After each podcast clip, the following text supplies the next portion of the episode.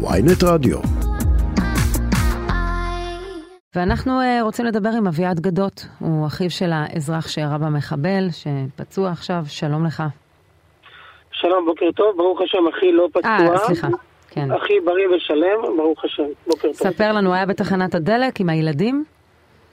כן, אה, הם היו בדרך לבר מצווה משפחתית אה, בדרום, אה, ככה שהוא היה עם ילדיו שלו ועוד אחיינית אחת בכיתה י"א, נמצאים ברכב בתחנת הדלק כדי לנפח אוויר בגלגלים.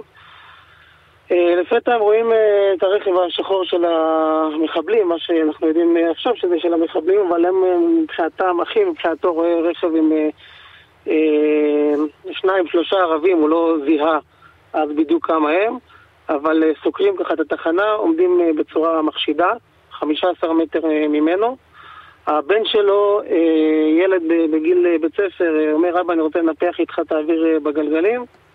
אחי, בגלל הסיטואציה והחשד, אומר לו, תישאר ברכב. מנפח את הגלגל תוך כדי שבזווית העין הוא אה, שומר על קשר עין עם, עם אה, הרכב אה, של אותם ערבים. Mm-hmm. לפתע נפתחות שתי הדלתות, שני מחבלים עם M16, נשק צבאי, שנמצא באלפים בשטח. אנחנו יודעים שהנשקים נגנבים מצאלים ומבסיסים אחרים שפתוחים לכל דכפין.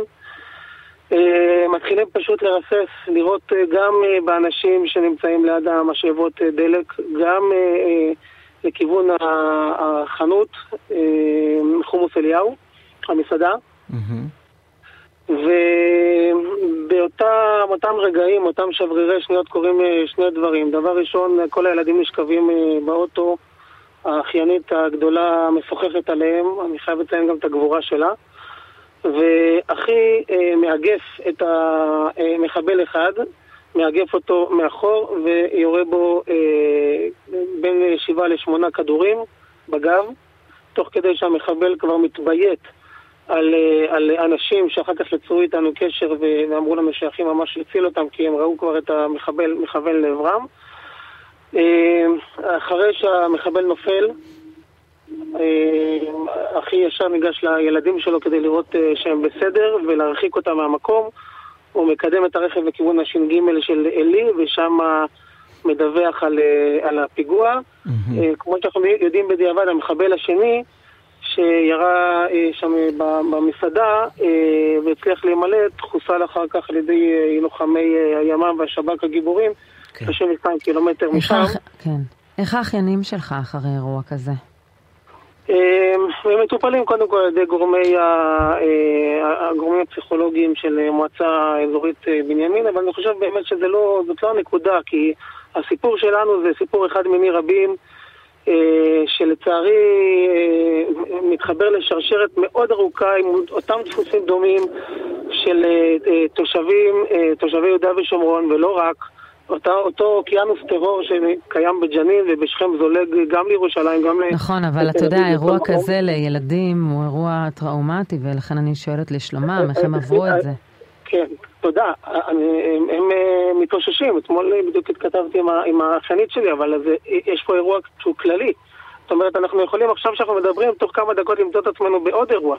יש פה בעיה, בעיית שורש שלא מטופלת, ואנחנו, כאנשים שיוצאים לעבודה בבוקר, אה, אנשים, נשים וטף, ולא יודעים אם נחזור הביתה, נמצאים בתוך מלחמה, בתוך מצב של, של קרב. אחי, לצורך העניין, הוא לוחם ומפקד חי"ר במילואים.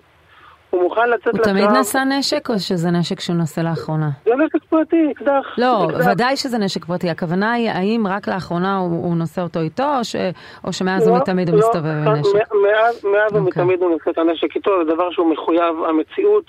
אה, כמו שאנחנו רואים בהמון פיגועים שאנשים אה, שנושאים את הנשק הפרטי אה, יכולים להציל חיים בשניות, גם כוחות הביטחון לא יכולים להיות מכל מקום, אבל מצופה שכאשר יש אוקיינוס של טרור שראינו רק לפני יומיים בג'נין, כמו שהכתב תיאר בצורה נכונה, הוא חייב להיות מטופל.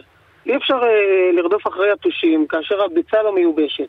ואחי, כמו שאמרתי, שהוא לוחם ומפקד חי"ר, מוצא את עצמו בשדה קרב כאשר הוא עם הגב עשרה מטרים אה, אה, מאחוריו הילדים שלו ומלפניו מחבל עם M16 תקני, צבאי, צה"לי, אה, אנחנו נמצאים במצב שהוא בלתי אפשרי, ויש פה אירוע שהוא משבר, לא משבר ביטחוני, הוא משבר ערכי חמור מאין כמותו.